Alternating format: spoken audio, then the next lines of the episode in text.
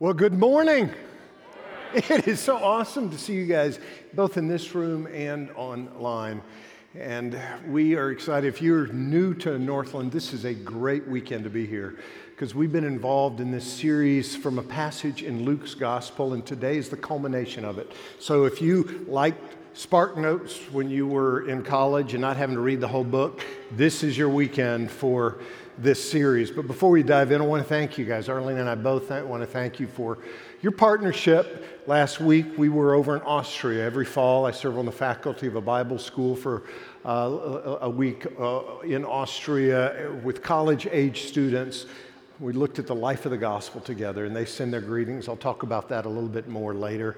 But thank you for the elasticity of Northland. It's been part of our DNA to not just be here, but there as well, in both and. Now, as we are going to have some time today to practice what we've been talking about for the last two and a half months, we're going to begin with a reading from God's Word, and guess who's going to do that reading? You. Let's stand together. Scripture exhorts us to devote ourselves to the public reading of Scripture, among other things.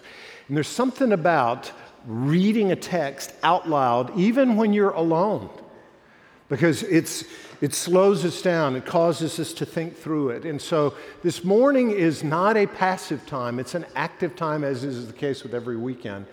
But with this text, engage with it. Our vision here is engaging people to be fully alive in Jesus. Part of that is engaging with the Word of God together.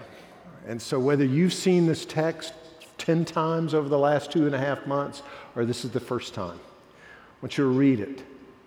Pay attention to the, the vibration of your vocal cords and the resonance of your heart with whatever you might be dealing with right now and difficulty. And maybe it's a crisis that's causing busyness or something fun that's causing busyness. It's time to be still in His presence. So let's read.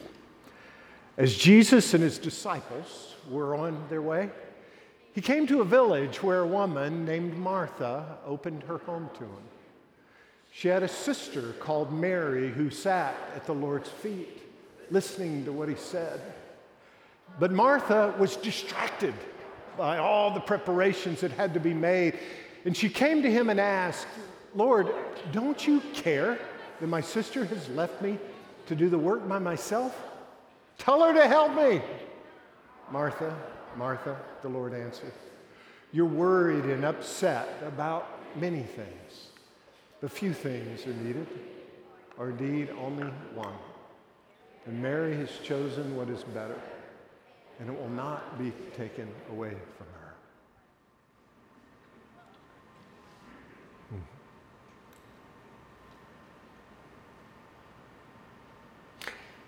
Keep letting those words ricochet around in your heart. This is a text about sitting at his feet. And as his people, we're going to sit at his feet together today. And when you sit at his feet, it's not passive, it's active. So as you're sitting down, whose feet are you sitting in the presence of right now? You're sitting before Jesus. Keep that in mind and be seated. We're calling this series Calibrate, sitting at the feet of Jesus. That's what happens when you sit at the feet of Jesus. There's something that goes on that's transformational when we're actively engaging with Him. And we're using the word calibrate, and there are a lot of ways to illustrate it. One of my favorite is ancient compasses, and mariners' compasses especially need to be calibrated. As before the age of GPS, you'd have a compass, and periodically you'd need to calibrate that compass on a magnetic true north and making sure that it's giving a right reading. So when I'm calibrating at the feet of Jesus, I'm bringing the compass of my heart and getting it realigned with true north. And this isn't, hey, nice thing if you got some time, calibrate. There's a lot riding on your and my willingness to engage with the calibration of our own hearts. There's a lot at, stake. It was back in January of 1914. I didn't say 2014, 1914. off the coast of Virginia in the dark waters of the Atlantic. Sailors refer to it as pea soup. It's a fog. It's a dense fog that is very dangerous and unsettling because you can't see more than just a few feet past the, the bow of the boat. And there was a, a steamer called the Monroe under the leadership of Captain Edward Johnson. And he was going carefully, paying attention. Everything was going as well as it could with that low of visibility until out of nowhere on his port side, there appeared a merchant vessel called the Nantucket under the leadership of Captain Oban Berry. Rammed him, rammed Captain Johnson's ship. Tragedy occurred. 41 sailors lost their lives. In the ensuing investigation, the need for a hearing arose because of all the different factors and the loss, the drastic loss of life, especially at, at, that time. It was delayed a bit by another shipwreck known as the Titanic, uh, Titanic that you might have heard about in April of that year. But after the Titanic, uh, the Titanic uh, the uh, tragedy passed, Congress did this hearing and they wanted to uncover what happened. So they put Captain Barry on the stand, and, but then they brought Captain Johnson. Again, he was the captain that was of the ship, of the Monroe, that was rammed. And it was going to be a cursory exam, but just finding out, not that long, turned out to be five hours long. And the reason is something was unearthed and discovered in their investigation and questioning, and he was very open about what he had been doing, and they started going through more and more details. And it came out that he had been captain of the Monroe for over a year and had never calibrated the ship's compass. It was off minimum of two degrees, and the New York Times reported that that ch- changed the whole course of the investigation. Now, all of a sudden, it wasn't the person who was captaining the ship that rammed the Monroe, it was the captain of the Monroe because he was off course because he had failed to calibrate his compass. And the New York Times painted a picture afterwards of these two burly captains and seafaring guys sobbing in one another's arms. Because they had been involved in something that both of them felt culpable for. Calibration is not just a nicety, it's a necessity. And so, what I want to invite you to do is one more time calibrating our heart's compass at the feet of Jesus is something that happens every day, numerous times a day. It can be five minutes, five hours. It's a rhythm of our lives. Jesus lifted up Mary, even though Martha was doing something really good, and rebuked Martha gently but still firmly and said, Martha, you need to learn from Mary. And in our words, she was doing what's right, she was calibrating her life's compass and direction with me. So, what we're going to do is go through those nine disciplines. I'm just going to mention them. We spent a weekend on each one over these last two and a half months. But I want to invite you to do something. Bring up a heart hurricane that you're dealing with. Maybe it's just a squall, or maybe it's a storm or an outright hurricane, but something could be relational. It could be some kind of stress point, maybe that's potential or that you're under the weight of. It could be financial. It could be a spiritual attack. It could be something that's going on in terms of your health or a relationship with one of your kids.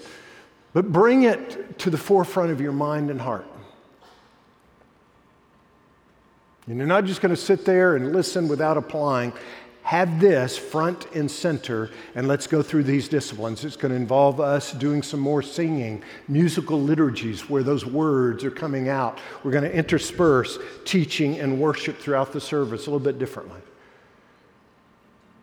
But it's you not dealing in theory, but dealing with what you're actually encountering right now by way of a storm in the midst of which you need your heart's compass calibrated. So you got the storm in mind. Let's go. Deal? That wasn't a deal? deal? Discipline number one. In the midst of our storms, we're tempted to get more busy, to do something. And Jesus affirmed Mary for her stillness. Stillness is choosing to be still at the feet of Jesus. Being still, Psalm 37, 7, uh, Psalm 37, 7 says, Be still before the Lord and wait patiently for him. Do not fret when men succeed in their ways, when they carry out their wicked schemes. Don't fret when you're looking around. Hey, this isn't happening in their life, doesn't matter.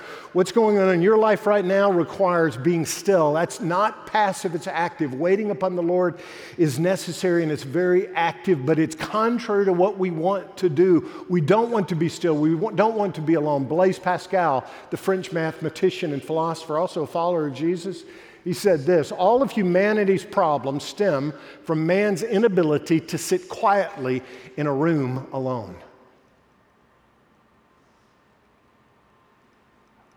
The reason that Captain Johnson had never calibrated is he didn't want to take the time to take that ship to a still harbor and adjust it, saying, hey, it'll be fine.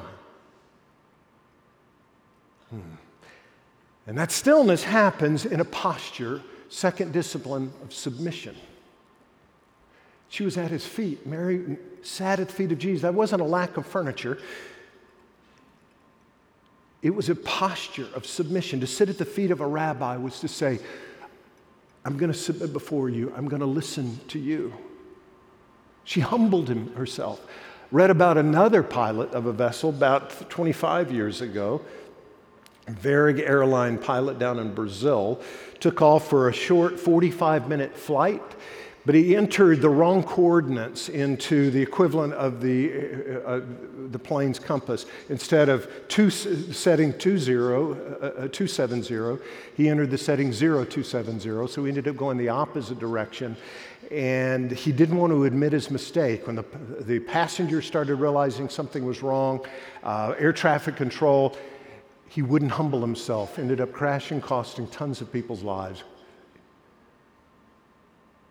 It's saying, Jesus, I need you. I want to be submissive before you. You're the author. I'm not. You're the creator. I'm the creature.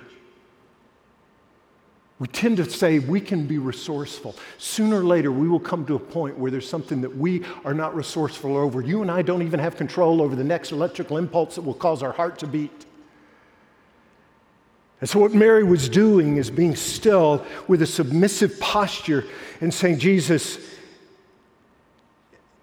I want to listen to you. So there was silence, which is the third discipline.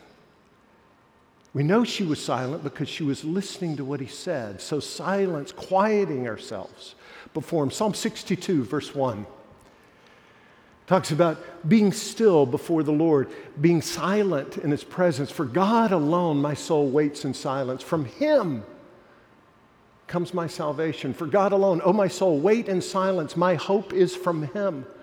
So there's that aspect of silence. Now, in the submission, it's coming before Him and say, Jesus, I need help. And that's prayer and intercession and petition.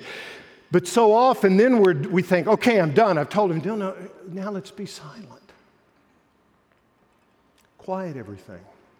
And for us these days, a lot of that involves our putting our phones and our technology aside. Read an article about an experiment at the University of Missouri where they were testing dependence on technology and they got 41 students and they, who had volunteered to do this experiment and they all had iPhones. That was a requirement. that the researchers didn't say that's what they wanted. We want to make sure they all had an iPhone, and they were saying they're going to be testing their, their interaction with technology and so forth. They, so they put blood pressure monitor, heart rate monitor, test their stress. So they had them do word search puzzles their phone sitting right there. Then the researchers said, Your phone is interfering with the blood pressure technology, uh, and so we're going to need to take your phone and put it over here on the other side of the room. And, you know, so they did that, and the students, you know, would watch their phone be taken 25 feet away. Two things they just, and then they called the phone. The researchers called the student's number. and it's ringing over there, and they're having to stay here. Two things they discovered. While the phone was over there, it distracted them from the word search stuff, so they weren't able to do it. But then when the phone rang, blood pressure, heart rate shot up, anxiety levels increased because of the phone separation anxiety. There's actually a thing now. What's the first thing you and I do in the morning? The temptation is to grab the phone instead of the word. So it's Scripture that we listen to, which is the fourth discipline. Listening to the words and the teachings of Jesus, because there's stuff going on in our lives that only He can speak into. John chapter 6. Jesus' disciples were sitting in front of him, and a number of his other larger group of disciples were walking away. People weren't being able to stomach the teaching and say, Boy, he's raising the bar a little bit too high. So Jesus in John 6 67 says, You don't want to leave too, do you? And Jesus asked the 12, and Simon Peter had answered him, Lord, to whom shall we go? You, and the Greek there is emphatic. Basically, it's you alone have words of eternal life. We've come to believe and to know that you are the Holy One of God. This is not a nicety. It's a necessity. All of us live under the illusion that we're capable of getting ourselves out of any difficult situation sooner or later. And the preference is sooner when we acknowledge we're, pot, we're clay, we're not potter, and we need Him to speak into. Yes, we can continue to be innovative and competent but we're doing it in a posture of submissive intimacy with Him, being still, being silent, being submissive in the presence of His Word. And that heart hurricane that you brought up a moment ago, the temptation is to be running in fear, running in stress, coming up with your own scheming Don't you let it fade away right now? And let's tell him that. Let's say, Jesus, in submissive stillness, we want to be silent in the presence of your word. And we lay down all our stuff.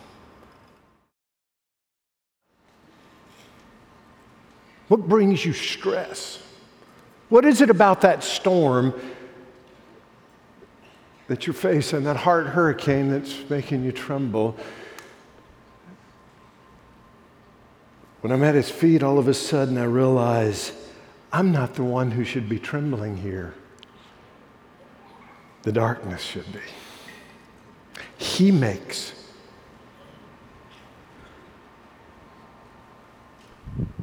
that fallen darkness tremble, which begins to lead me into a fifth discipline of pursuing shalom. Shalom is, we talked about stress relief. I didn't, Steve. Weren't you delighted to hear Steve Brown, some of you for the first time last weekend, to hear him talk about his stress relief, to say that Jesus has got this. Talking about how in the Sermon on the Mount, Jesus said, Don't worry about what you eat or what you drink or what you're going to wear. The lilies are clothed fine, sparrows are taken care of. He's got this.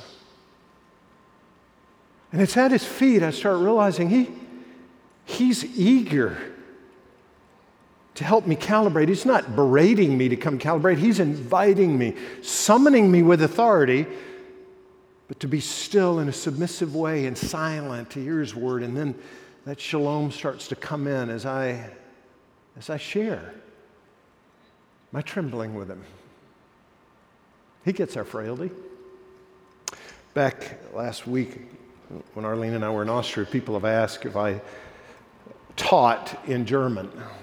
I said, no, unless I learned speaking tongues, I wouldn't be able to do that. But obviously, in stores and shops or whatever, engaging with people, German's the language in Austria and Germany, obviously. And I don't know what it is. Why don't I look German? Why don't I look like I belong in Germany. I'm not sure what it is. I wasn't blending it. I'd walk into a store or a restaurant and they're speaking German. They look at me and immediately start speaking English if they can. Like, I'm not even going to waste my time. But every now and then, there'd be somebody that would speak German, and then I would try to say something to them. And there were two reactions, two categories. One are those that were saying, you could just tell by their nonverbal, are you kidding me? Let's not waste your time or mine, you trying to say that. They'd immediately shift. But then there's another category. They would be just worth their countenance. You could say they were, you could tell they were honored to hear me even attempting to speak in their language. So often we're reticent to come to his feet because we're thinking he doesn't want to hear about this hurricane yet one more time. Yeah, he does. He says, Talk to me. I got this. Let's turn the trembling person, let's turn what trembles, let, us move from you to the storm because I've got authority over this storm. Really, Jesus? I, have come to you about this several times. He says, I've got it. I love you. Zephaniah, the prophet Zephaniah, says, the Lord your God is with you, the mighty warrior. He comes in, makes the darkness tremble. He, the mighty warrior saves. He will take great delight in you. In his love, he will no longer rebuke you, but he'll rejoice over you with singing. A literal rendition of the Hebrew there about take great delight in you. He quiet, he will quiet you with his love. Now, how does he do that? Is it just, is it just his care and compassion? He is caring, he is compassionate, but it's not just that. He's coming because he's coming to deal with the root of the storm, which ultimately, whatever you're dealing with, maybe it's job or marriage or finances or temptation or whatever it, might be, something at work, the, all the stress that we deal with are, are, are little tributaries that come from this great reservoir of you and me living in a sinful world, our sin, the sin of this world, a fallen world. That's why the cross makes a difference. Ephesians chapter 1, verse 7 and 8 says, In him we have redemption through his blood, the forgiveness of sins. In accordance with the what? I want you all to read that word out loud. The what? Riches. The riches of his grace. Not, he's not coming saying, Are you kidding me? Okay. Doling it out. Not just bare minimum. The riches, in fact, goes on to say that he lavished on us. The Greek word there is perisuo. It means abundant, overflowing knock out the sides, blow off the ceiling. It's get a load of this. The grace that He lavishes on us, grace is Him giving us not what we deserve, but what we need. And we're to come to Him humbly, not abusing that, but to begin responding with all wisdom and understanding. Part of this calibration process is me making sure, yes, I'm coming because of the storm, but I'm also coming in submissive stillness listening to his word and receiving shalom in the presence of my sin. And so as a result, the altar, which is what that table is, it's not a place where my religiosity is refined. It's a place where my humanity is restored. Because it's the cross that deals with the root of whatever storm I'm dealing with. So, what is it? What is that storm you got going on? Let it fade away. We're going to finish strong because what begins to happen is we begin to move into our lives. A hinge point is the fifth discipline of sacrificial choice. So silently and submissively listening to his word and him speaking shalom into my sin, confessing my need, confessing my sin. All of that happens based on what Jesus said about Mary. With Mark, he said, Martha, you need to understand something. Mary has chosen what's better. She made a choice. Sacrificial choice, the reason we say that is because saying yes to the way and the truth and the life of Jesus. For every yes in your life and in my life, there's a no. I don't say yes to something without saying no to something else. So when we say yes to both sitting at the feet of Jesus we're saying no to other pressing things with our schedule. When we're saying yes to following Jesus, we're saying no to those other things that would lure us, that would lure us. Nobody drifts into obedience. Nobody drifts in to discipleship. Nobody drifts in to the way and the truth and the life of the gospel. It's a sacrificial choice. Joshua in Joshua 24, verse 15, he's right at the end of his life, he makes this proclamation. He says, But if serving the Lord seems undesirable to you, then choose Choose for yourselves this day whom you'll serve. Whether the gods your ancestors served beyond the Euphrates or the gods of the Amorites in whose land you're living. But as for me and my household, we're choosing to serve the Lord. You see, that storm, we all have default idols that we go to. In the midst of the storm, it's, we're going to worship someone, something. If it's, if it's Jesus, that's the choice. And Mary was choosing, saying, I'm going to still myself in the presence of the storm. What are the go tos? I mean, if it's a storm of maybe a, an insecurity about whether I'm going to be provided for, I might opt for covetousness. Or if it's a storm of insecurity about who I am, I might opt for the idol of gossip or slander. If it's a, if, if it's, if it's a storm of uncertainty and just stress, I might opt for pain relief or uh, maybe literal medication. The list goes on and on. Joshua was saying, as for me and my, part of the calibration is to say, there is nothing else that's going to address this storm but you. So I'm making the sacrificial choice. And the hinge point is then I begin to move, not from the feet of Jesus, not like I leave him in my living room and say, We'll see you tonight. He comes with me. But there's this, this posture of now throughout my day making sacrificial choices with a posture of that, that, that sixth discipline of stewardship, of surrender, where I'm saying, I'm giving you everything I got. It's yours. All that I have. John Cortinas walked us through that on Labor Day weekend. When I get up from at the feet of Jesus, it's not a matter of, hey, Jesus, I want you to speak into my life and just help me with calibration here. Oh, this stuff over here you can't touch. Uh, but, you know, this, this storm I got, yeah, no, it's, it's all yours.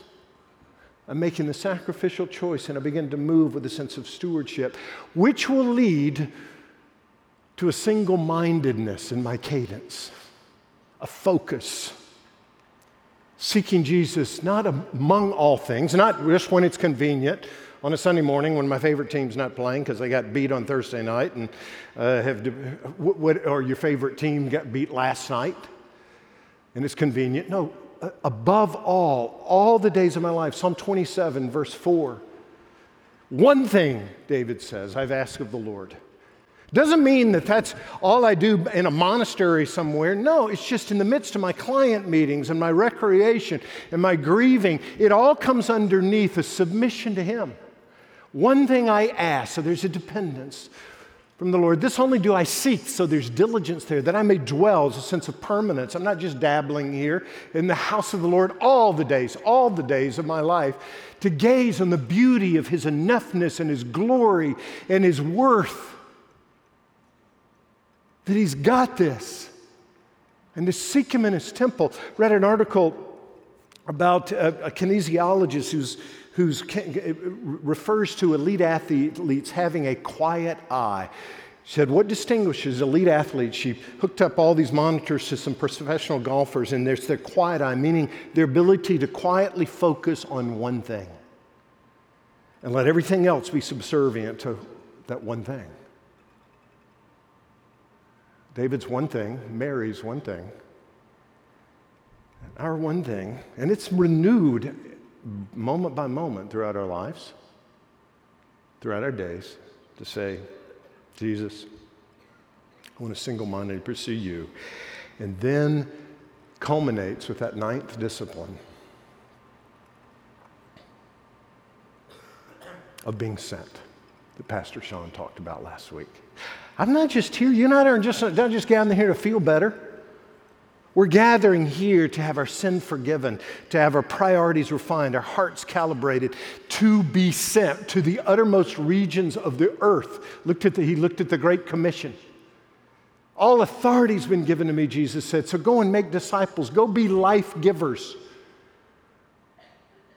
Go proclaim Jesus' way as truth, as life. Be sent. Clarify his call on your life. You've got a calling, you've got a calling, I've got a calling, and at the feet of Jesus, that calling is calibrated, it's refined. And I realize that I'm, in, I'm aligned with you and I'm aligned with other followers of Jesus on the other side of the world. Uh, right before I left for Austria, I, I asked our staff to, to greet the students at this Bible school and tell them they were praying for them. So I played the video of that to the students at, in, in Austria, and they said, We want to do a video back. And so I took a flyer last night and said, let's just put those two side by side of sent followers of Jesus who, who spend time at the feet of Jesus and end up being calibrated regarding their roles in the kingdom, speaking encouragement into one another's life. I thought I'd let you take a look.